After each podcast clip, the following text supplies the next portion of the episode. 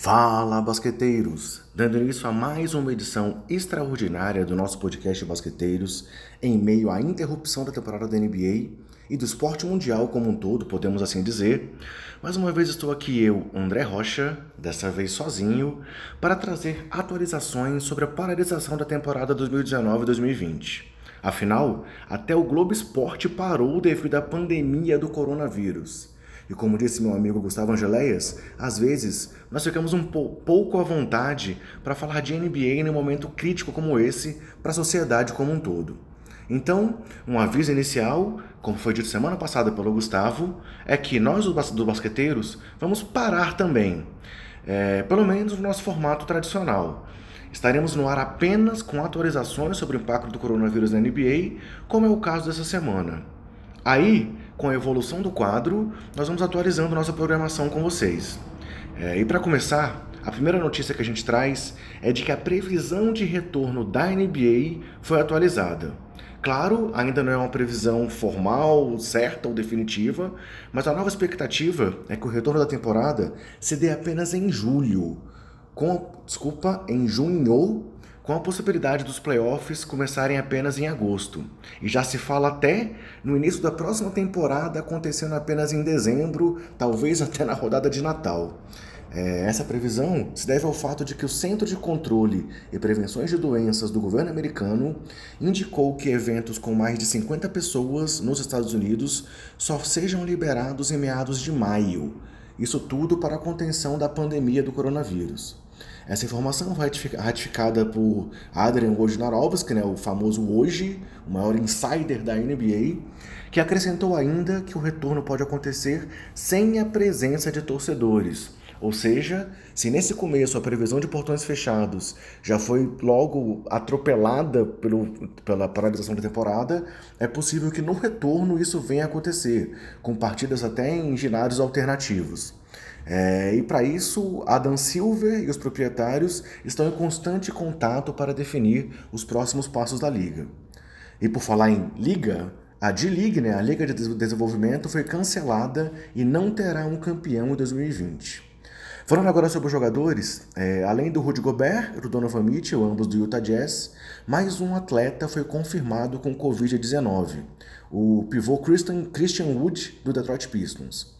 É, também envolvendo jogadores, os treinos estão suspensos e os atletas não estão proibidos de se movimentar pelo país. Porém, a indicação geral dos Estados Unidos, como de tantos lugares do mundo, inclusive aqui no Brasil, nesse momento é, em que estamos gravando, é de quarentena, com as pessoas saindo de casa para fazer apenas o estritamente necessário. Lembrando que essa gravação está ocorrendo aqui na terça-feira, dia 17 de março de 2020. Quanto aos pagamentos dos jogadores, segundo Adão Silver, isso não tem sido discutido até o momento, até porque a negociação coletiva tem uma cláusula que prevê o pagamento em caso de força maior. Então a expectativa é que não haja prejuízo, a não ser que essa paralisação realmente se estenda demais. Por sua vez, quem corria riscos é, e corre ainda em algumas situações, são os funcionários das arenas, que recebem por dia trabalhado ou até mesmo por hora. E nesse caso, alguns jogadores já vieram a público anunciar doações para ajudar nesse momento difícil. Os principais nomes foram Kevin Love, em Cleveland, Blake Griffin, em Detroit, Giannis Antetokounmpo, em Milwaukee, e o calouro Zion Williamson, em Nova Orleans, o que mostra aí que o moleque já está engajado em causas importantes. É... Além disso, franquias como Warriors, Lakers e Clippers também já disseram que vão garantir os pagamentos dos funcionários. Aplausos aí para esses envolvidos, em especial os jogadores. Por fim, galera, uma coisa que ninguém sabe ainda é como voltará a temporada.